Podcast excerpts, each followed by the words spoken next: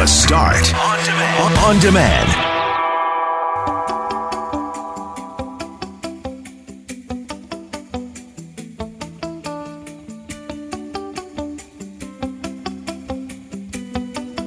It was a hairy morning full of school cancellations that had us asking the question should there be, given what we've learned over the last 20 months, should there be some sort of remote learning on days where school gets canceled? Mayor Brian Bowman joined us to discuss the North End Water Pollution Control Center because the next phase of upgrades can't happen unless the city and province strike a funding deal. Trouble sleeping? How to reset your sleep schedule. Diana McMillan joined us from the University of Manitoba. And have you ever had an experience that made you declare, never again? I'm Brett McGarry alongside Greg Mackling and Loren McNabb. We are Mackling, McGarry, and McNabb. And this is the Thursday, November 18th podcast for the start.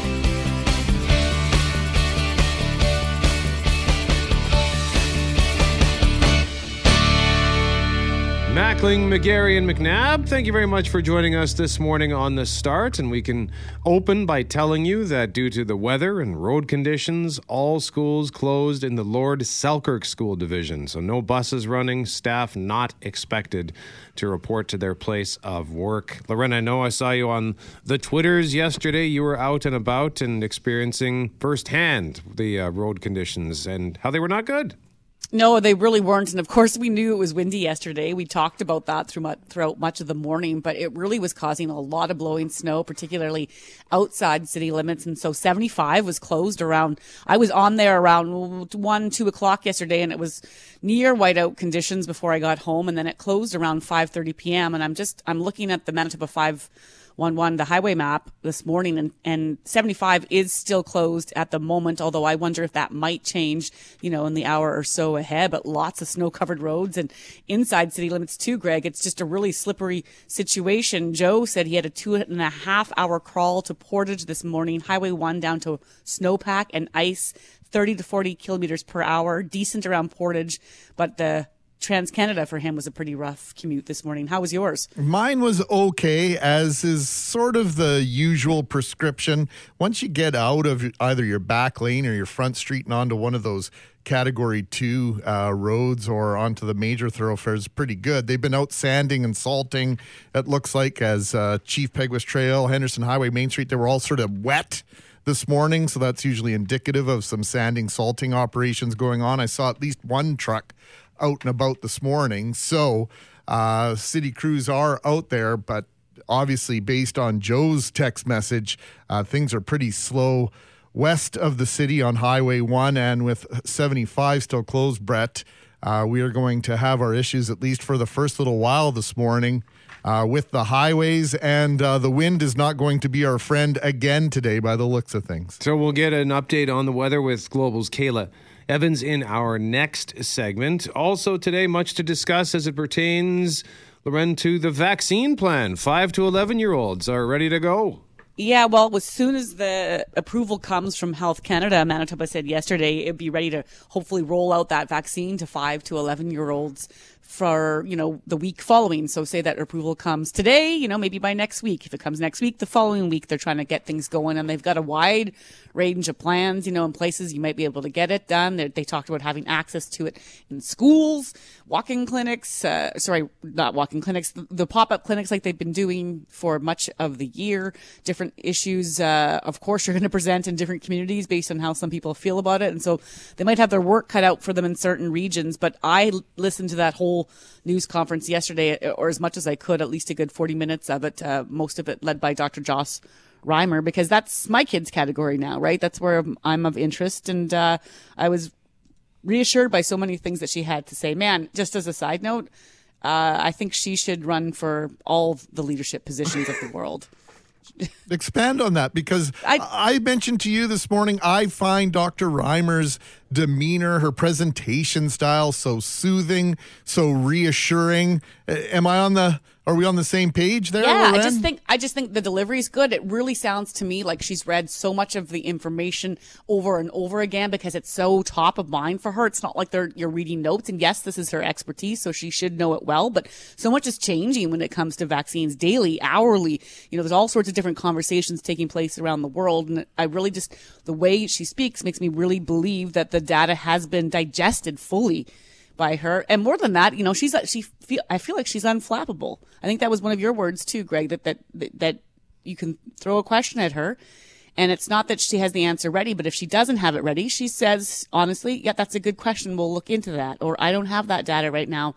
I'll look into it. And so I just very much appreciate that kind of approach. Yeah, and it seems like as though Brett they're ready to hit the ground running when this I think is just really uh, I don't think I'm overstepping things. It's really just a matter of time before Health Canada Right. approves this vaccine for 5 to 11 year olds. So we'll have more on this coming up at 6:37 and then at 6:45 we want to talk about the experiences that have made you say never again because there are some some people in Winnipeg right now who could have said never again as it pertains to the city of Winnipeg, but uh, they've gone the other direction, Lauren.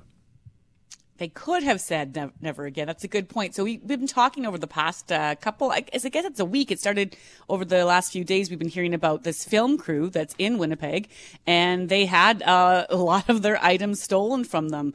They had a trailer. Um, basically, they're here to film a movie about a heist, and they said that the director that's not lost on them that they were talking about a fictional story about something being stolen and then it turns out they had their trailer and some of its uh, contents taken from them while they were here filming. Those have been returned and the news spoke with uh, stu stone yesterday and you know it sounds like they're um, still okay with Winnipeg, that they're not going to hold it against this city, and that they came here to film this film, and the show will go on. In Stu's word, so we thought that was pretty great that they aren't, um, for now at least, having any hate on for us. But we know lots of us might be different. If you go to any city and you have a bad experience, you might never want to go there again, or you go to any business establishment and you have one bad experience, you might not want to go there again. So I think it's uh, kudos to those guys, but our conversation is going to be about that, Brett. The never again, GMAC. Yeah, the never again. The I shall never return to that establishment, that community, uh, based on the experience. What I was really impressed with yesterday, if we can wrap up the conversation about the the stolen film equipment, not only that they got it back, well, they got it back. I, I guess doesn't necessarily matter, but the fact that they came on CJOB yesterday and said. If anything, this has been overall a positive experience for us. I'm like, dude, where do you sell these uh, half full glasses that you're looking at the world through? Because I, I, I need more of that too. If all goes according to plan, kids between 5 and 11 will be rolling up their sleeves before Christmas. Health Canada is expected to approve the COVID 19 vaccine for children in the very near future, and the province already has its rollout plan in place. Here's Global's Joe Scarpelli with the details. The province is expecting Health Canada to approve the COVID 19 vaccine for kids age 5 to 11 by the end of November. The shots will take about a week to get here, bringing the likely rollout to early December. Just hold on to the bottle. That date may just be around the corner, but you can't make appointments just yet, although the province is reserving spots in anticipation. Provincial polling was done and suggests 75% of Manitoba parents are ready to have their kids vaccinated. It showed that parents who are vaccinated will most likely ensure their children get immunized too. Considering that 85% of Manitoba's adult population is vaccinated, the survey suggests that a high percentage of child immunizations is likely. This is really, really good news. Kids will be able to get a QR code just like anyone else, but so far there are no plans to make them use it, although the province says it's possible that could change. The vaccine for kids from Pfizer will come with a lower dosage than the one for adults. The province says they'll be able to get vaxxed at school, doctor's offices, pharmacies, regional clinics, and clinics on First Nations. They're hoping to make it as accessible as possible. While it is true that most children who do get COVID 19 will have mild or sometimes even no symptoms, some children uh, are more vulnerable. Some children uh, have to undergo treatment in the hospital or even the ICU. Officials aren't planning to immediately loosen mask mandates or any other COVID related rules in schools once the vaccine arrives. However, the province is promising kids a special sticker. Joe Scarpelli, Global News. Hey, I liked my special sticker, so why wouldn't they? Uh, just for some numbers for, for folks listening in, there are about 125,000 kids in this 5 to 11 category in Manitoba. And so as the government gets ready to vaccinate this age group, they put out some other data on just how COVID has impacted 5 to 11 years year olds. So, so far in this pandemic, there have been more than 6,000 COVID-19 cases in children in this province. 27 of those kids actually had to be hospitalized and seven of them needed critical care. And early on, we did learn that one child had died from the virus since the start of this pandemic. And so they wanted to also throw those numbers out just for uh, food for thought for folks who might be considering. I had said this is my kids category. The only question I had was about my oldest who sort of straddles um, the almost 11 into the 12 year old. And she answered that yesterday by saying, get the first vaccine available to you. So if that's, I guess, in the coming weeks, the 5 to 11 year old, that's what we'll do. Have you guys had the impression that, that, that we overall believe that kids don't get this as often as adults, COVID 19? Because I'm looking at these numbers. If there have been 125,000 Manitoba kids, uh, you know, if there are 125,000 kids, uh, 5 to 11, and we've had over 6,000 cases. That's roughly 10% of the population at 125,000, 1.25 million. It's a little bit under. But if there's been 6,000 COVID 19 cases in children, that's about 10% of the total of just under 65,000. So, yeah. like, the, the numbers are quite proportionate there with regards to children versus the rest of the population. I had a discussion with somebody the other day who was emphatic that this doesn't, kids don't get it as often as everybody else. Am I missing something? I think it was more about, I was, I, I, I was always under the impression it was more about the severity of it like yeah i agree with that. they would they would be getting it less so but the, your numbers I, I, hear what you're saying with the amount of kids that are getting it. It was the hospitalizations that i think that a lot of people were more focused on and who which part of the population in the beginning was going to see the greatest impacts in terms of having to go to hospital. And of course that was the seniors at the start and so right. yeah I, I but but i hear what you're saying. And i and i do want to hear from parents in terms of what they need to hear if they're not sure they want to get their kids vaccinated. Because i'm not so sure the idea that parents who are vaccinated will translate into their kids getting vaccinated. I think there's a whole other host of questions parents go through when they're when they're doing something for their children as opposed for themselves. And so I don't know if a you know one plus one always makes two here.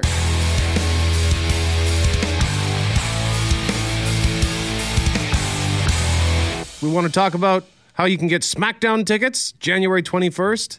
This has to do with the movie crew. They're shooting a heist movie in Winnipeg, and their stuff gets heisted. A truck and a trailer was stolen. Was it the trailer that was found, but the truck is go- still in the wind? Yeah, the yes. truck is still missing. It's still out there. You know, the '93 Chevy Silverado. I, you know, yeah. So, so they got the trailer, and uh, I think if most I'm not the contents, most, if not all of it, yeah, are uh, are recovered or they're gone. Recovered. Okay, okay. Um, but they so they came on CJOB yesterday, and and they they said, you know what, we're we're okay with Winnipeg, right, Loren?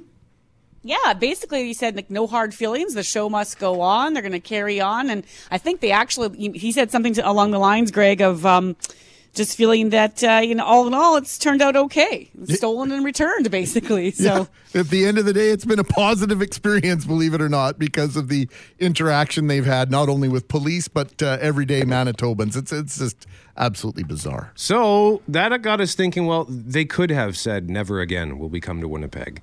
Um, we're lucky they went or happy they went the, the positive route but we wanted to know if you've had a never again experience with a either a place maybe a city could be a uh, a spot and we don't if it's a specific spot we don't want to throw anyone under the bus here we don't need to name anyone. Um, or maybe it was the, the, the reverse where it could have been a never again experience but they somebody stepped up to make sure that that did not happen. So let's go around the horn here. Cameron poitras well, I used I, I used to keep a list by in a drawer by the TV. where if I hated your commercial, I would write it on this list and no. I would activate a vendetta against that product. Activate This is a hun- This is a hundred percent true. I don't know where this list is. I don't even remember who was on it, but I had a list of, of products that I would never buy or companies that ever because I hated their commercial. Um, in, in terms of now, I like I've inherited a vast series of vendettas against uh, local restaurants and businesses associated with my wife and her family.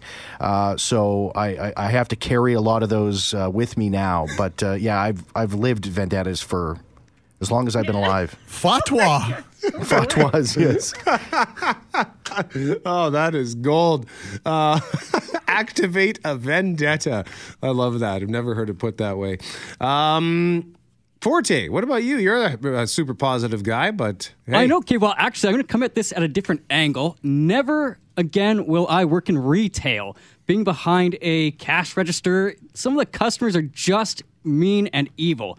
There's this one woman. I was working at this toy store, a big retail store, and she comes up. And you could you could tell she was already mad. She was the soccer mom looking woman coming at me. She Classic had, Karen. Oh yeah, she had this vein coming out of her head, and she was just going just going off on me. She was yelling at me about there's too much stuff on the counter, there's too many toys or candy or this and that. I'm like, I, I, I have nothing to do with that. You know, I just ring up your stuff. Like, why are you yelling at me? or else I worked in a beer vendor and this one guy comes in. I just mopped the floor. It's the very end of the night and he comes in. You know, he's like, oh, you know, I could slip on this. And he starts messing up my floor. And he's like, I could sue you. I could sue you. so never again Never will I again. work in retail. fair enough, Forte, and that's a valid reason as to why. Greg Mackling, what about you? Well, I bo- I boycotted a very popular burger place um, in uh, the Corydon Village area for a decade because um, they wouldn't put my chili on the side. Okay. So I, I was at a time when I was just learning to enjoy the the variety of chilies on your burger, and but I don't like the kidney beans. And so as opposed to asking, what do you put in your chili? I would start just ask, hey, can I have the chili on the side? Well, this one particular burger establishment wanted nothing to do with the concept of putting my chili on the side. I said, I, may I ask why? You're going to get too much. I said, I'm not asking for you to fill a container with chili, just however much you would put on my burger, just put it in a container instead. There was no reasoning with the individual who owned the shop at the particular time. I said, "Are, are you serious right now? You you won't do this for me? No chance, no way, no how." So I left. I've shared that story with many of my friends, and I think there was about a half a dozen of us in the uh, boycott burger spot for uh, at least a decade, and then it changed hands. So now I'm able to go there again. and as it turned out, I like their chili just fine. And Loren, what about you? I honestly like I don't I'm not a person I'd like to be a person that holds on to the grudge, but I get tired of it. But I will say, and I have no problem naming this establishment because I've said it on air before, I will never ever I will spit on this establishment if I walk by it. Dick's Last Resort, that Oh, yeah. restaurant where they insult you. Oh. I brought this up a couple of weeks ago and I just I, I didn't know going in that this is what they do, that the, the servers on purpose are obnoxious and rude and it's supposed to be a fun experience. I hated it from start to finish and I will never, ever, ever go there again. Fair Ever. enough. So here's Ever, what we Brett. need from you 204 Never. 780 6868. Have you gone to a place and you'll never go back? And if it's a specific Winnipeg business, we're not going to be naming any businesses. So just try to keep it sort of a general sense. Uh, maybe it's a uh, city, maybe it was an experience. Like for me, I've talked before about the last time I tried marijuana when it was legalized. Full blown panic attack. Never again. Not trying. I don't need to go down that road again. There's no point.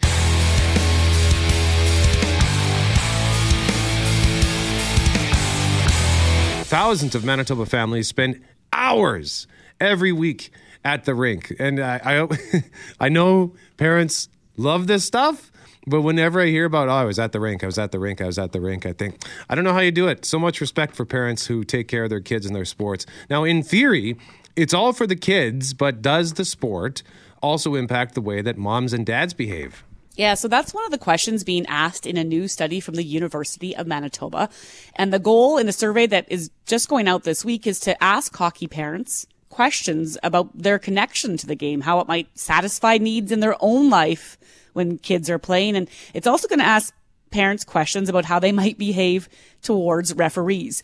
Julie Brodeur is a master's student in the Faculty of Kinesiology and Recreation Management at the U of M and the principal investigator behind this study. Good morning, Julie. Good morning, Loren. How are you? I'm good, and I'm super curious about this because I I am a hockey parent, so I'm wondering why you decided to look into this. Yeah, that's that's a great question. Um, I actually started into this field um, like you. I was a hockey parent. My kids no longer play, um, and I remember observing behaviors of parents in the stands and just being really curious about some parents do these things and some parents do those things, and kind of what's going on behind why do certain parents do certain behaviors and others don't. Um, and so, in this way, I started looking at okay, so what is it about these parents that are creating these behaviors or maybe a factor in creating some of these behaviors? And so, together with my advisor, uh, Ben Schellenberg at the U of M, we are looking at these behaviors, like you mentioned, through needs and also through passions. So, it's it's becoming what we're trying to find out is if certain parents are scoring scoring isn't maybe the right word, but if certain parents are tending to show maybe a more obsessive type passion for being a hockey parent, are they more apt to be yelling at referees? Well, that's a great question. I was a referee a long, long time ago, Julie, and my kids don't play hockey. And I hate to say this, part it was partially a conscientious decision on our part because we've heard the terminology, the culture of ho- hockey, and sometimes we hear the word broken in connection with that term. Uh, is that part of this as well? Like the overall culture, some of the things that happen away from the ice, things that happen in the parking lot, things that happen on the drive home with kids and parents. How deep are you yeah. going with this? Yeah, for sure. Like those are all factors in it. Um, this study is really just kind of looking at the passion that parents have for it and whether it's connected to if they will exhibit some of these other behaviors. But I mm-hmm. do know there are other. You mentioned the drive home. Actually, one of my other uh, members on my committee, she's out of the U of T, uh, Katherine Tamminen. She does work and she looks at the ride home is actually one of her studies is what it's called, and it looks at what happens in the car on the ride home. Um, and as far as culture, I mean, lots of different researchers in, uh, look at culture. Uh, Jay Johnson at the University of Manitoba, he also looks at hockey culture. So, yeah, my study, no, it's not so much about the overarching look at culture, but more about one kind of specific aspect of it. Were any other sports considered? Uh, you know what? No, at this point, no. However, one of the big drivers for why we are looking at this is in 2019, Sport Manitoba started a campaign called No Ref, No Game. Maybe some of your listeners have seen it on social media, and that stemmed out of their their um, conference with officials about sports were having trouble attracting and retaining officials, and in particular, hockey and soccer were having trouble retaining other sports were having trouble attracting. Um, so it was really about okay, let's look at where they're having trouble retaining. And just for me, like I said, I was a hockey parent, and that's kind of was sort of my comfort zone. I know nothing about soccer, so I was like, I'm not touching that. so you talk about before we let you go, Julie, just about the retention and the attraction, and I think it's worth pointing out that for a lot of these sports, referees start at a young age. You might start at 12 being a referee, and then looking at the possibility that you might have a parent in the stands yelling at you when you're 12 years old is, is something that needs to be considered. And so therefore, how many parents are you going to be talking to? And is, is there, is the goal to have a conclusion out of this or more just information? Um, right. Yeah. So right now I'm looking for about 440, 450 participants for this. Um, and right now we're really looking for that connection between are you obsessively passionate about this? Um, and will you be more likely to be a referee yeller? Um, but at the other on the other side of it, it's where does this passion come from? That's really so the the yelling part is about developing policy and education about how can we change parents' behaviors, but the the other part, the needs part, is really more of a research driven part, and that we don't really know where this passion comes from. So maybe is it that your needs aren't satisfied somewhere, or they're only satisfied in this activity? So it's really two parts one that's really of interest for researchers, and one that's really, hey, this is the, the hook that grabs the public's attention. Julie Brodeur, a master's student in the Faculty of Kinesiology and Recreation Management at the University of Manitoba. Thank you very much for joining us. We appreciate this very much. Great. Thank you. Have a nice day, everyone.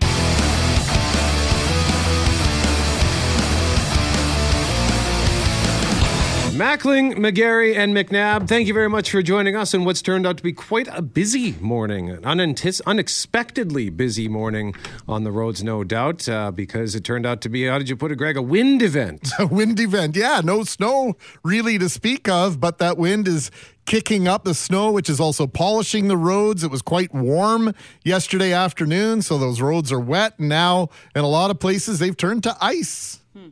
All right. So in the meantime, we're it's our small town salute coming up in just a moment, and we've got keys to the game coming up at seven fifty-five. But uh, we had a conversation last half hour on hockey. Who I see a text in front of us here. Who is the one who harvested this? Well, Well, and Bre- Lorraine, you, you went back and forth with this listener, Lorraine. No, you can go ahead and read it. I was just going to reference. We were talking at seven o'clock about the survey being done at the U of M, where they're asking 400 plus parents to answer some questions about hockey behaviors, in particular how their passions might fuel how they behave in the rink and and how they might behave towards referees. And she referenced the fact that there's a referee retention problem in hockey and uh, a attaining problem in soccer. And so they're asking hockey parents to answer some questions. And a hockey parent texted in with with their thoughts. Greg. Yeah, I always ruffle some feathers when I suggest the culture of hockey is broken. This listener uh, disagrees vehemently. Uh, I've been a hockey parent for 15 years, and many of my best friends and our family friends are hockey families, and I couldn't imagine life without those friends and support system. When my son was 11 and playing double A hockey, our coach said very I think it's set, is what this is supposed to say. Very clear guidelines for parent behavior. And now that my son is 15 years old and playing AAA hockey, and we have multiple different teams playing on, play. Mm, Different teams I they've I guess consolidated over the years. It is still those original parents that are the most well behaved. Set the tone early and let parents know what you will not accept as behavior against referees or other parents. And I think that's a really good point. Yeah, I had said in to that listener that uh, I agree with that. That often coaches will say, like, "Look, these are the rules," and in in, in hockey associations will then say, "There's cooling off periods. Do not send emails or phone calls within 24 hours." Like just a good life lesson, right? Calm down, go home, don't react. And then you know, in many hockey associations, they'll have a point person. You go to that person to talk to them, and then if they feel it's necessary, they might take the complaint to an official or to a coach. But they're trying, they're trying in sport to make this happen. But the the reason behind the study is that the U of M uh, saying that they still see some behaviors and they want to figure out what's going on. It is Thursday, just after 7:30. Mr. Fortier, what does that mean? Small town salute, and our small town salute is our way to visit with communities outside the perimeter highway and learn about the quality of life experienced in these communities. And we know that this weekly segment really does get many of you thinking about going, visiting some of these wonderful places. And for others, the guests will actually might be from where you lived or where you're from. And it sparks a lot of memories. And so we're going to learn about a branding company this morning, Westman, to, working to help capture magical images of some of Manitoba's truly special places. Tom Wayman is sales and operations manager at Weber Printing in the Wheat City. Good morning, Tom. Good morning. So we can't wait to find out what gems of the prairies you're celebrating with your latest calendars. But first, tell us about Wei Ming Zhao. Well, Wei Ming is uh, originally from uh, northwest China. He came to Brandon about 31 years ago, uh, fell in love with the city, and in November of 2003, he decided to start painting daily, and he was inspired by the community. He uh, he uses a, a, style called uh, plein air painting, which means basically from start to finish, you have a, a painting that you uh, you complete on site, and uh, usually takes no more than two hours. Uh, he's basically committed to doing a painting a day, and has amassed over six thousand paintings of rural Manitoba and uh, they're just absolutely amazing. Um, and uh, and the people are just so thrilled now that they can they can have a piece of his work. Not if they maybe can't afford an, an original, they can uh, they can afford a calendar or uh, or one of his other items that we'll be talking about. I've seen him in Clear, Clear Lake, Tom, at different locations, just standing there painting the canoes or the lakes or the wishing well. It's just such a wonderful thing that he's doing. Uh, and last year we spoke to you about the Brandon calendar from Wei Ming. I understand there's more options this year. Well, yeah, you saw him. Uh, you saw him painting out at Wasagaming. He, uh, I think, he spent almost every weekend out there. He just loves it, and uh, and maybe he loves it because uh, when he starts a painting, if someone sees him, he usually sells a painting before it's even finished.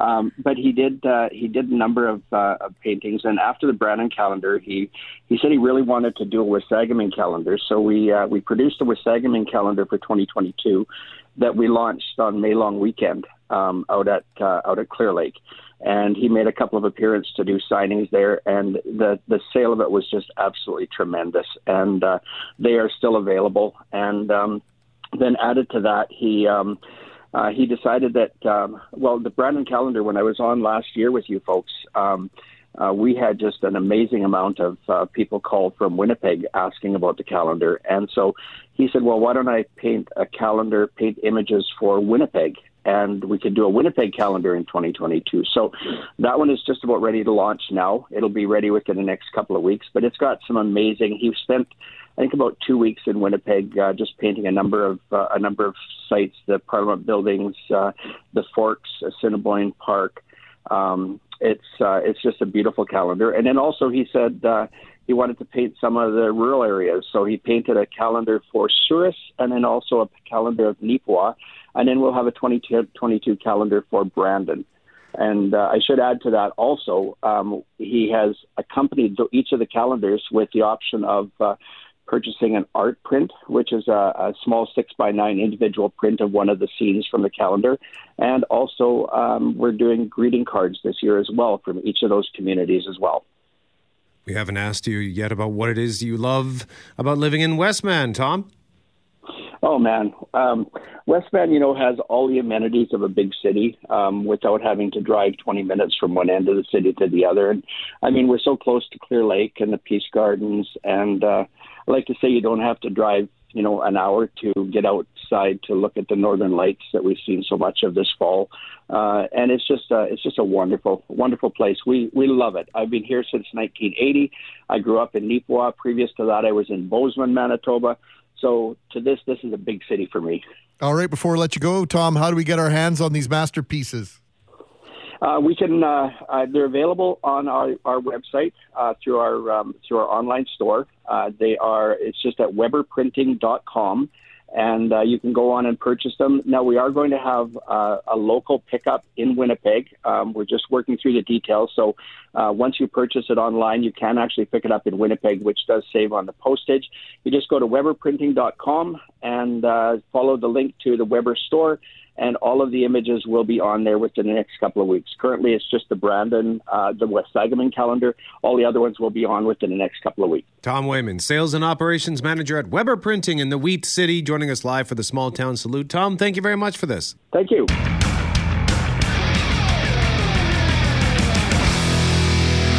You know, we with the cancellations, that means snow day, no school day, but um you guys are kind of wondering: is it time to be the no fun, the fun bandits, so to speak? I, am hoping my kids aren't listening, Brett, because they're going to be very upset with me to hear me say this. But I'm just throwing this out there. Okay, so you listed off what ten schools in the DSFM, yeah, and then another seven school divisions we've been talking about. So like, there's thousands of kids not going to school today, mostly outside Winnipeg for the most part. And I'm just wondering, with all we've learned with remote learning is there a hybrid situation we can come up with, Greg? I, I listen. I, I, get it. Kids get, deserve to get a day. Teachers can't go into work. We can't expect them to drive on these roads either. That's not what I'm saying. But is there a way, given all the tools we've come up with in the past year and a half, to to do something with these snow days? Because in the last week alone, like winter's been here a week basically since our first snowfall. A week ago yesterday, a week ago today, and some school divisions have canceled two, three, even four times, depending on how the roads have been. So that's that's a lot already. And I'm just wondering, Greg, what we could do with that. Now I, am throwing it over to you to be more clear with what I'm saying. No, I don't think you could be more clear. You just don't want to get in trouble uh, with your kids. And I have zero issues saying my kids are older. And if they were going to be missing school, I would hope that their teachers would send a reading list, a homework list, something that they could work on uh, with Zoom and Teams, all the different programs that are available to have a quick conference call or a video conference call with all the students in the class to give them some guidance to say, hey, uh, we are coming up uh, for high school students. You might be coming up on exams or midterms, uh, different projects that you might be working on, and keep kids on track because let's face it, if they don't have somebody sort of looking over them, uh, they're bound to be doing anything on a day like today. And I think that is should be one of the lessons that's co- come out of this pandemic. Just like uh, I wasn't here, but I know Friday was kind of hairy on the roads in the city of Winnipeg. I can't imagine that there weren't some people that could have stayed home on Friday and worked from home. We just don't seem to have a, a real clear and concise policy about what snow days, quote unquote, look like in this part of the world, and it still baffles my mind. I can tell you here at 201 Portage, there were a lot of people who stayed home because when I go downstairs and come back up, usually at around 8.30, that's the, the most hectic portion of the morning, and there was nobody. Good. So most people, I think, were able to figure out how to stay Nice. home. Um, so feel free to weigh in. What do you think of this? Should we take away snow days? Buzzkill! I know. I totally know. And snow days are fun, and everyone deserves a break. And I'm not suggesting it would have to be a full day of learning like it was, you know, when schools went to remote learning. I just mean maybe a note can go out and say, "Here's an assignment you can do." Remember that math thing I gave you yesterday? You still need to finish it today, or I expect you to have it 80% complete if you're coming back tomorrow. You know, just a couple things like that. That's all. Because you know, we have to learn to live with these snow days. We have been for decades, but now that we have more technology, I'm just, I'm just, I'm just throwing this Just ball saying. out there. Just saying. with everything we've learned about technology over the last 20 months, when schools have to close because of the weather, should there be some sort of remote learning? Loren, what are we getting on the text line? Well, some feedback from listeners saying, yeah, good idea. Others are suggesting the technology doesn't always work, particularly in rural areas where high speed internet just doesn't really exist. And then this text from a listener was thought provoking. If there's one thing I've learned from the pandemic, they write, it's that technology has us moving too fast. There was a time when I would have agreed that a snow day should have some direction, but now I think it's a great opportunity to have a wellness day. Thoughtful feedback indeed. Thank you very much for that. And you can continue to weigh in at 204 780 6868. But right now, we want to ask you the question after you turn off the tap, after you flush the toilet, where does it all go? Mm, it's the stuff many of us perhaps don't really think about, Brad, or even want to think about, but it all has to go somewhere. And in Winnipeg, the somewhere is three sewage plants, and sometimes it's the Red River. Right now, one of those plants, the North End Water Pollution Control Center, is in the midst of millions of dollars worth of upgrades. But the next phase of those upgrades can't happen, Loren, unless the city and province strike a funding deal. Yeah, and there's a bit of a dispute over what that deal should look like when it comes to construction constructing this biosolids facility. It's worth 552 million dollars, and if Winnipeg doesn't expand this facility, basically we could run out of room. There was a report delivered yesterday to City Hall that estimated capacity at 5 to 9 years and suggested even if construction started like right now, it would take much of that time just to get this plant up and running. So time is of the essence. Mayor Brian Bowman is, of course, our guest this morning. How are you doing, Mr. Mayor? I'm good, thanks. How are you guys doing? We're good, and this is a complicated one. So I, I'm trying to get at the heart of what's going on here. You know, what does the what's the province asking for when it comes to how they want this to be built and run, and, and what are what's the city looking for? Yeah, so uh, I, I I thought your summary was actually really good. Um, you know, the city of Winnipeg has split the project into three parts because uh, we we quite frankly couldn't wait, and we got going on phase one. Your you, your summary was with respect to phase two uh, of the upgrades. Uh, our public service has has made it uh, public for, for some time, in addition to reminding everybody this month that we have approximately five to nine years of capacity left. And so you're right, time is of the essence. Economic development, environment, environmental sustainability are relying upon us to do our part as governments to get the upgrades made.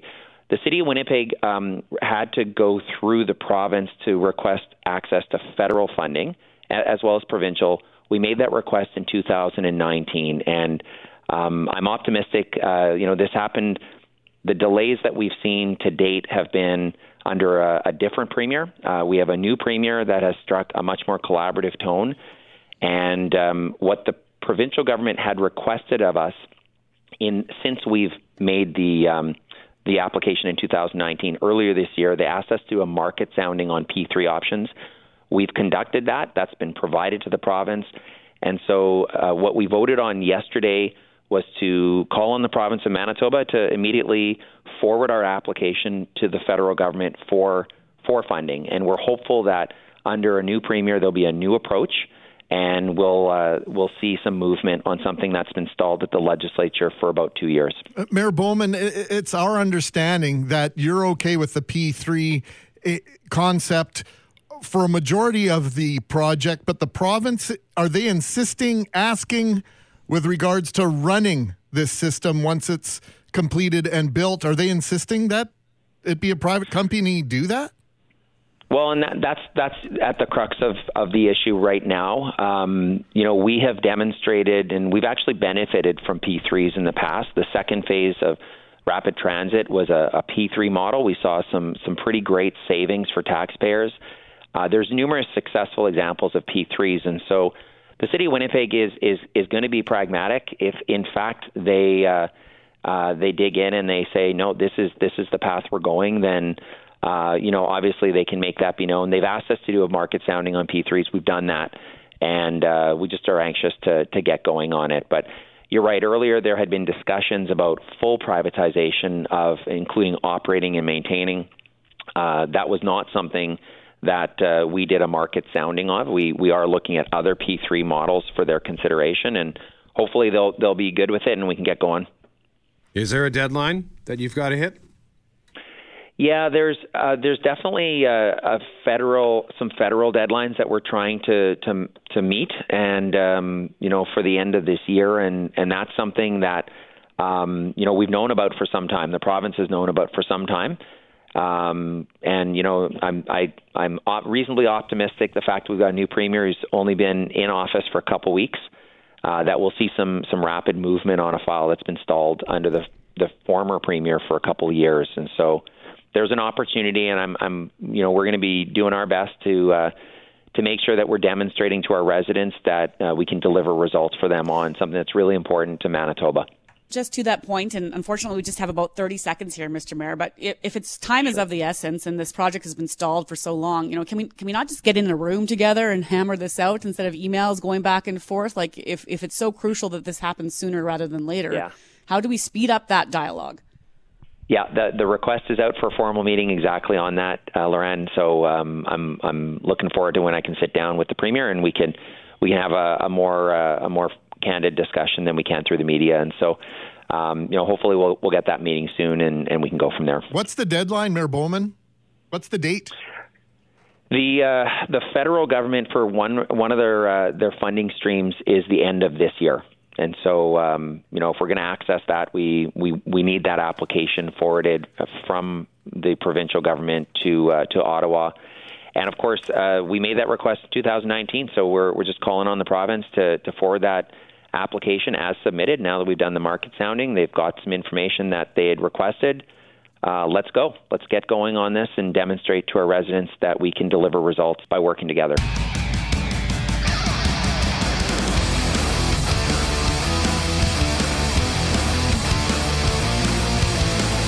You often hear me joking about how I nod off on my couch all the time, usually in a seated position. And then I wake up at weird hours, especially on the weekend. Like, it, you know, it's kind of funny, but uh, I've noticed over the last three weeks or so since my golf season ended, without that structure on the weekend, i.e., I have to get to bed because I have to get up in the morning my sleep schedule and structure has just become this unmitigated disaster. You know, like I'm a single guy, I got no kids, I got no pets. I have no one to whom I am accountable on the weekend. So I nod off on the couch in the evening. I wake up at two or three in the morning. Sometimes I stay up till five, six, seven. Then I go back to bed for a couple hours. And uh, even during the week, it's getting bad to the point where I'm essentially always a zombie. And I've noticed that I've gained a bit of weight, and I suspect my sleep pattern is not helping in that respect. Loren, I need help. Yeah, the reason why we're talking about this this morning is we were exchanging some of these thoughts over text this week about how we're just really, really all feeling tired these days. And of course, we all go through, I think, in life different waves of this. You know, where you might be busier now than you were maybe a month ago, or you have different stressors in your life. But I used to be a person that aimed for a solid seven hours of sleep, and then that changed to six, and then then it changed to five, and now if I hit four, and I mean like four in a row, and then I'm kind of tossing and turning for a couple more, that's like the new low or high. I guess that's the new benchmark for me, Greg, and it's not sustainable. Well, tonight the Jets play at nine o'clock. Here's a perfect example. because it's Thursday, in Greg's mind, you know what? If I stay up and watch a game, as long as it's ended by 11.30, 11.45, I can I can sneak in three, three and a half hours of sleep. Tomorrow's Friday. I will be okay. I don't think that's very healthy. I thought it was eight o'clock tonight.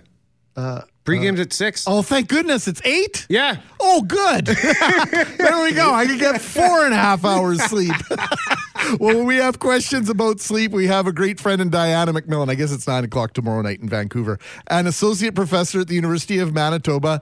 She specializes in sleep. She's a good friend of our program, and she always a- answers our questions. So, Diana, how unwise a decision would it be to stay up until eleven thirty tonight? or maybe t- 11 and get up at 3.30 tomorrow morning ooh dear better put it on the pvr yeah I, I know you are correct but it, it's you know uh, sleep really is one of those things that we often push um, push around, right? And we it it falls down on our priority list. And really, it really needs to be up there uh, as one of the top priorities because it affects so much of how the rest of our day or the following day is going to go. And so we know that not only are we tired, but we're, we don't think as well. We've got some cognitive impairments that happen, and so our decision making starts to be pretty poor.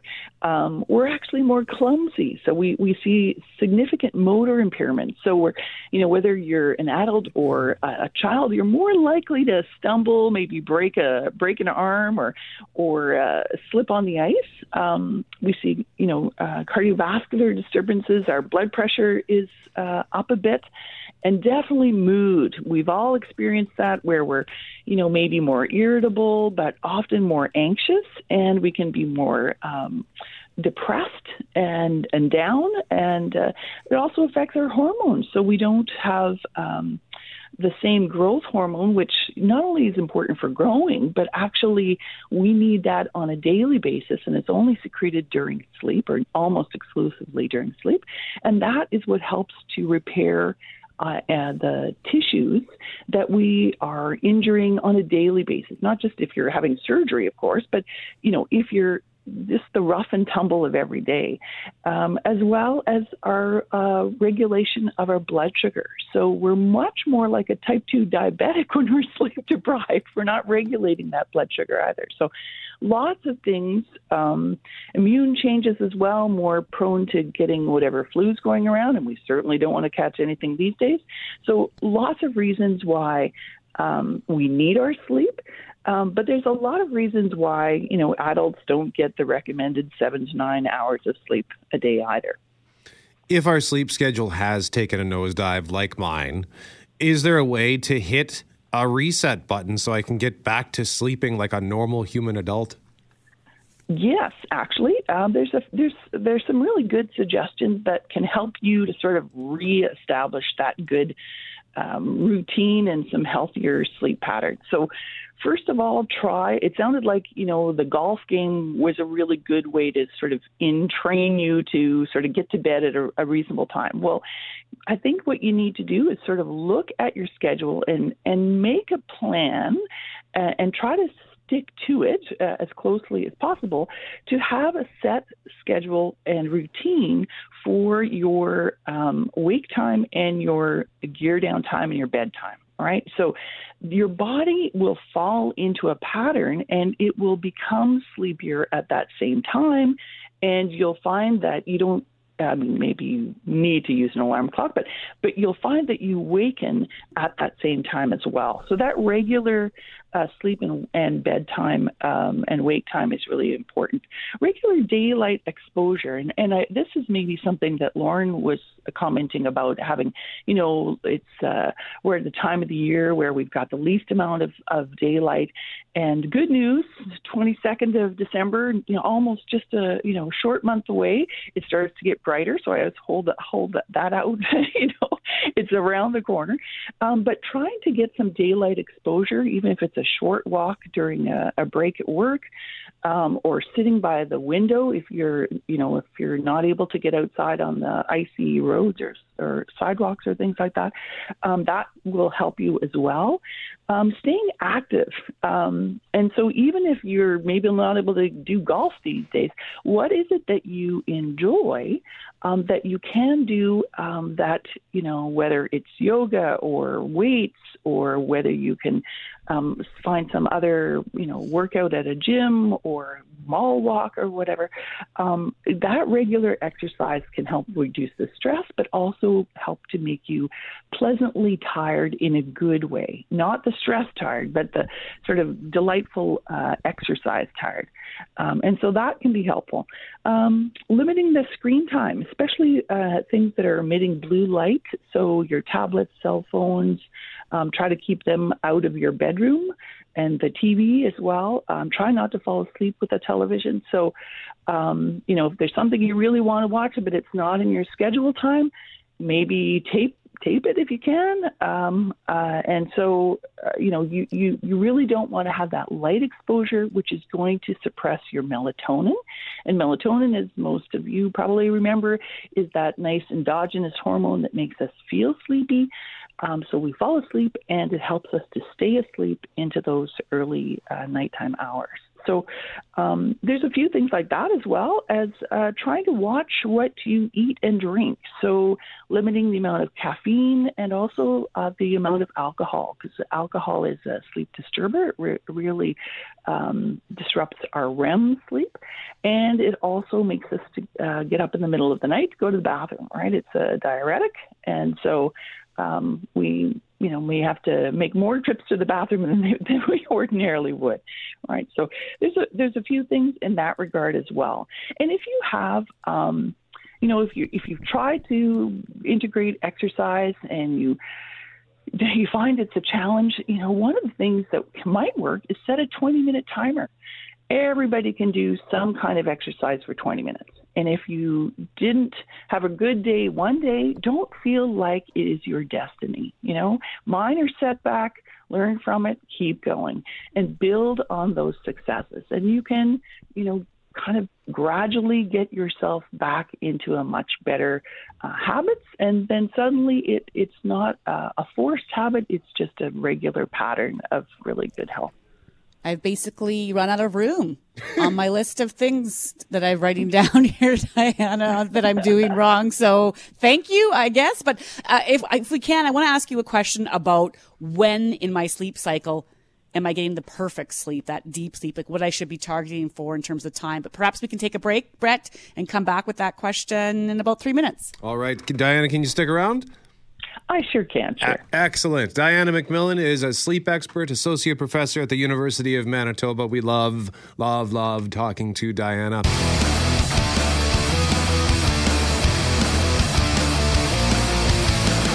Today is World Pancreatic Cancer Day, and although it is not one of the most commonly diagnosed cancers, pancreatic cancer is expected to be the third leading cause of cancer death in 2021. Yeah, when you hear that terminology, pancreatic cancer, it is um, very tough to hear. It's a it's really a tough one. Stephanie Condon Oldreive is the founder of Craig's Cause Pancreatic Cancer Society. Good morning, Stephanie. Good morning. Thank you for taking some time with us today. Pancreatic cancer, it's not an overstatement. That, that it's it's one of the it's one of the tough ones, isn't it? It is. It's um, you know this year we had um, when we look at the statistics from um, the rate of diagnosis from last year to this year, it's increased by 11.67 percent, and uh, we hold many of the you know first place winner for you know, where we have the highest fatality of all cancers, we have the lowest survival rate of all cancers. Um, it's the third leading cause of can- all cancer deaths in Canada, and we're on track to becoming the second leading cause of all cancer deaths by 2020. So we really even ha- we really haven't seen any changes since 1998 in, in terms of the mortality rate. Um, so it's a it's a hard cancer uh, to treat. We haven't really made a lot of advancements. Um, certainly in the past 15 years that I've been involved uh, with pancreatic cancer, and uh, you know we're certainly uh, trying our hardest, uh, you know, to increase awareness um, across Canada and really across the world. World Pancreatic Cancer Day, we have over 100 advocacy organizations working around the world. Um, you know, Australia kicked it off yes, yesterday, which, which was their day today, and uh, you know it'll it'll run for almost 48 hours around the world.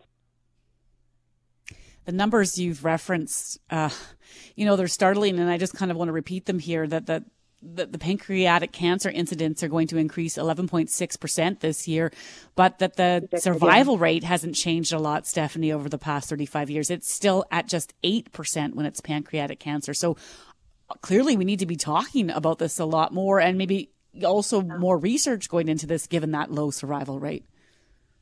Yeah, there's certainly, you know, when you look at the incidence of pancreatic cancer, it'll be around six, it's pre- projected to be around 6,700 Canadians this year. So we're dealing with a smaller population. And when that small population, you only have 8% or 10%, the statistics report said this year, um, we really don't have all those voices that you hear from other cancers and other survivors of cancers. So we have a small population in a, in a, in a very, very small group of survivors that are pounding on doors saying, you know, look at us. Um, we're also seeing a, a huge trend in um, the amount of people that aren't being treated when they're diagnosed with metastatic pancreatic cancer. So a big portion of our population um, has is diagnosed when it's metastatic, and we see numbers anywhere between 45 up to 60 percent of metastatic pancreatic cancer patients aren't even receiving treatment treatment uh, for their cancers. You know, um, so we're still fighting at the stigma of you know, pancreatic cancer being the death sentence. But yet we know that there's, we know that pancreatic cancer patients who are in treatment have a better quality of life and they, and they live longer just as much as we know that, you know, when people are in clinical trials, they have a better quality of life and they live longer as well. So, you know, we're certainly, um, you know, we have some hills and mountains to, to climb and, uh, you know, but we're climbing them. And, uh, in the 15 years I've been involved, you know, 15 years ago, there was very little research, and now um, there's so much happening, you know, in Canada. Um, we've got great minds, great clinicians, great researchers out there. They just need the funding to support their research and to start making changes. Stephanie, you're with Craig's Cause Pancreatic Cancer Society. How did Craig's Cause get started? So, Craig was my dad, and um, he was diagnosed in 2006. He was athletic, didn't drink, didn't smoke, you know, um, you know, cycled, you know, all over. And uh, he was, when he was diagnosed, um, they they um, thought he, they'd caught it at an early stage, and he was one of the very few. We have about you know 15 to 20 percent of patients that can receive the Whipple procedure, which is the only chance of a cure. And uh, he had the Whipple procedure, but he passed away from the complications from the surgery. It's a, it's a pretty it's a life altering surgery, and uh, unfortunately, he was in that you know five percent or less that have complications from the surgery, and uh, so from diagnosis to death, it was eight weeks. And uh, when he was diagnosed back then, um, it had just been um, it was you know in, in a close proximity of the time when Michael Landon had died of pancreatic cancer. I remember Dad had said to me, he drove into my driveway and said, you know, I was diagnosed with pancreatic cancer. And uh, I, I remember thinking, you know, my God, like, you know, Michael Landon had this and lasted, I think it was three months. I remember thinking, you know, he had the world at his fingertips in terms of money and, and support and help out there. And, and uh, he had a very short diagnosis as well. So I knew, you know, even without knowing about pancreatic cancer, I knew that we were, you know, in for a, you know, a difficult journey. There's a conference happening starting tomorrow, and thank you for sharing that those memories of, of Craig, your dad, Stephanie. We appreciate it. Just tell us um, running out of time, unfortunately, just about the, this Canadian Association for General Surgeons and Craig's Cause Pancreatic Cancer Society, this uh, Canada's first accredited national pancreas conference. What, what's happening? We're so excited. Um, yeah, it'll be Canada's first. It's accredited by the Royal College of Physicians and Surgeons and uh, uh, the Canadian Association of General Surgeons and us. We co developed uh, this national pancreas conference. So we have um, really, you know, we have every province involved. We have social workers to uh, surgeons to medical oncologists to general practitioners to geneticists to pathologists, um, you know, and so many more other disciplines in the healthcare industry. We're bringing everybody together virtually, of course.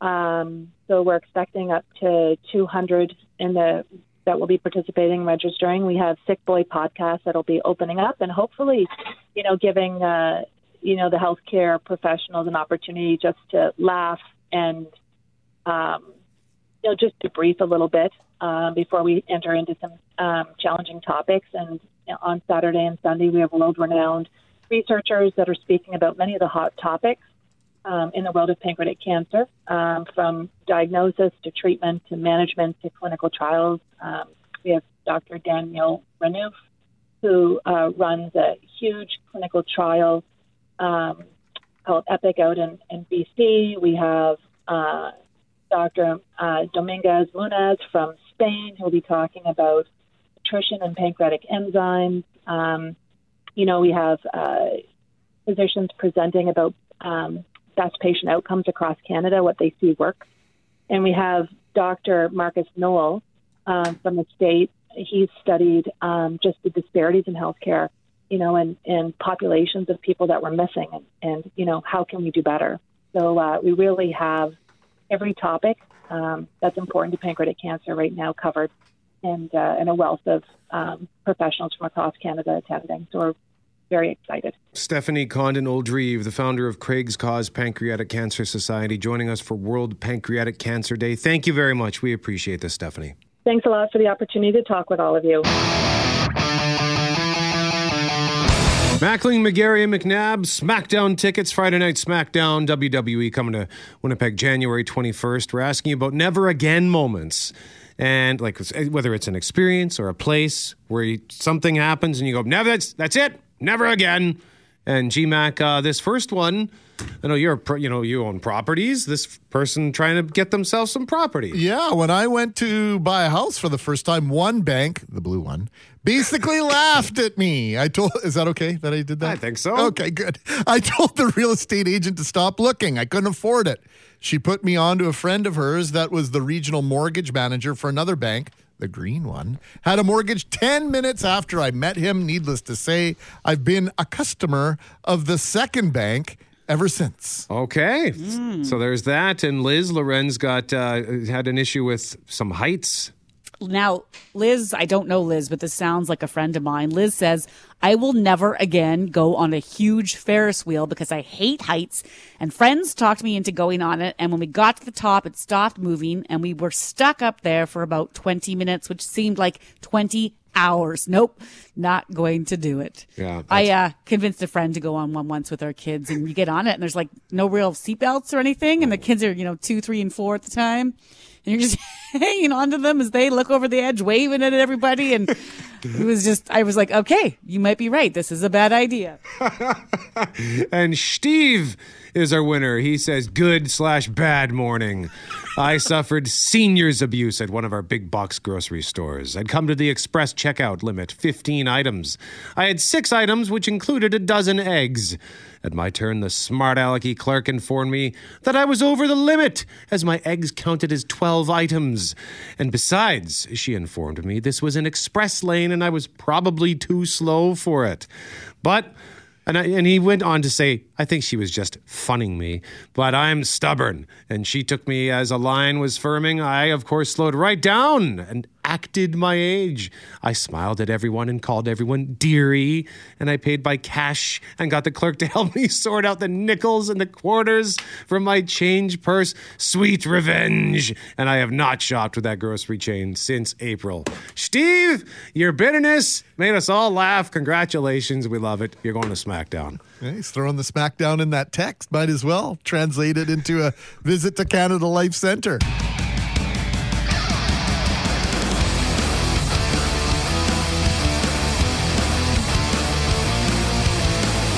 This is a first of its kind clinical trial that is underway in the United States examining the effectiveness of a nasal vaccine for the treatment of Alzheimer's disease. Really fascinating stuff going on in the study, which is going to be conducted through Brigham and Women's Hospital in Boston. Well, they began recruiting participants this week, and this is the first human trial of a nasal vaccine for Alzheimer's. Dr. Howard Weiner is co-director for the Anne Romney Center for Neurologic Disease at the hospital. It's a whole new conceptual approach for treating Alzheimer's where we stimulate the body's immune system to attack the disease in the brain. We've developed this over almost 20 years. And the fact that we're now finally putting it into people and we hope to dose people uh, next month is very exciting because it stimulates the body's immune system, the white blood cells, to fight off the disease. You could think about it with COVID. Uh, you know, you, we get vaccines against things, and the immune system goes and fights against a virus. So here, the immune system is being stimulated and it fights against the disease. The disease is caused by abnormal proteins in the brain, and this clears them out. So it uh, it clears out the abnormalities in the brain in someone with Alzheimer's. So the vaccine will test an immunotherapy drug called Protollin, which works by stimulating the body's immune system, targeting a buildup of beta amyloid protein plaques in the brain. Scientists believe these buildups are one of the ways human brain cells are prevented from working properly in Alzheimer's patients.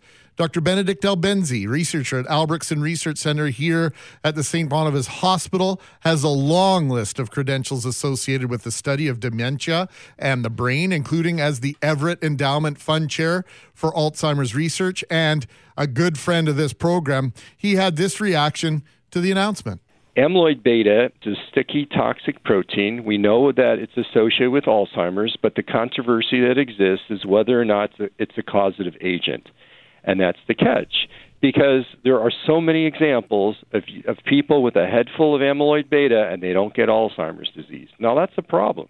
That's a problem with understanding all these mechanisms, and that's an, a problem with trying to develop a drug. So we still have that in the background here. So these vaccines are in some way trying to interact and clear or, or stimulate the immune system to uh, target A beta. Okay, so we know that the press release, that the hospital news release, the phase one trial is going to involve 16 participants. They'll be between the ages of 60 and 85, and they already have early symptomatic Alzheimer's disease, but are otherwise in good health. And so through this study, they each will receive two doses of Protollin, one week apart. Uh, from what we understand through the researchers we've spoken to, it, this has been found to be safe in other vaccines, Protollin. And Weiner told the Boston Herald that his pretrial research showed that a nasally administered dose provides the best results and didn't reveal any other side effects. Here's Dr. Weiner. It can prevent it in people who have, don't have Alzheimer's yet, but we're starting it in people who do have Alzheimer's, have mild Alzheimer's, and we think it could be both a treatment for people who have Alzheimer's and ultimately as a prevention. And the FDA was very excited about this, gave us approval to treat people with Alzheimer's. So we're very uh, hopeful.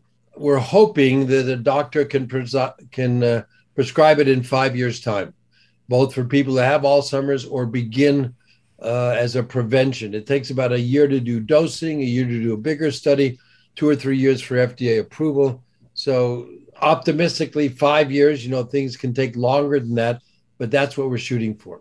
So this vaccine is not around the corner for you, me, or our loved ones, Brett and Loren. That's where my trepidation lies when sharing these hopeful, encouraging stories. So that's why I reached out to Dr. Albensi. I know many of us are looking for answers around dementia, around Alzheimer's, for a solution to this global health crisis. Well, Dr. Weiner is hopeful. Dr. Albensi is very pragmatic when it comes to these types of announcements. Okay, maybe there's going to be some benefit for some people, but across the board, I just don't see it as being an effective treatment that's going to solve the problem and and it's going to get rid of Alzheimer's disease for the world. I just don't see it happening. And you know, the other thing that comes into play here and that we've talked about on your show before is that Alzheimer's I think is a bit like cancer or we should view it like cancer. There's lots of forms of cancers. And there's also different forms of Alzheimer's. But oftentimes, when we talk about Alzheimer's, we lump it all together, and I don't think we should be. So there's Dr. Albensi reminding us that there are different types of Alzheimer's disease. It's important that we remember Alzheimer's itself is just one form of dementia.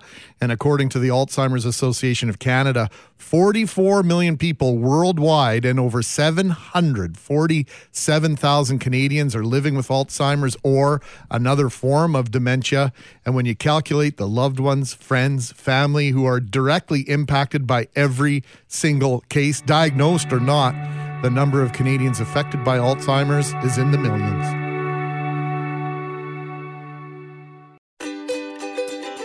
Hey, thanks for listening to the Start Podcast. We are available on Apple Podcast, Google Podcast, wherever you find your favorite podcasts. Subscribe now and never miss an episode. And if you like what you hear, rate the show, tell us what you think.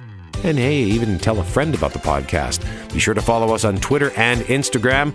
Greg is at GMACKWPG, that's G M A C K WPG. I am at Brett McGarry, B R E T T M E G A R R Y. And Loren on Twitter is at McNab on Global and on Instagram at McNab on CJOB. Talk soon.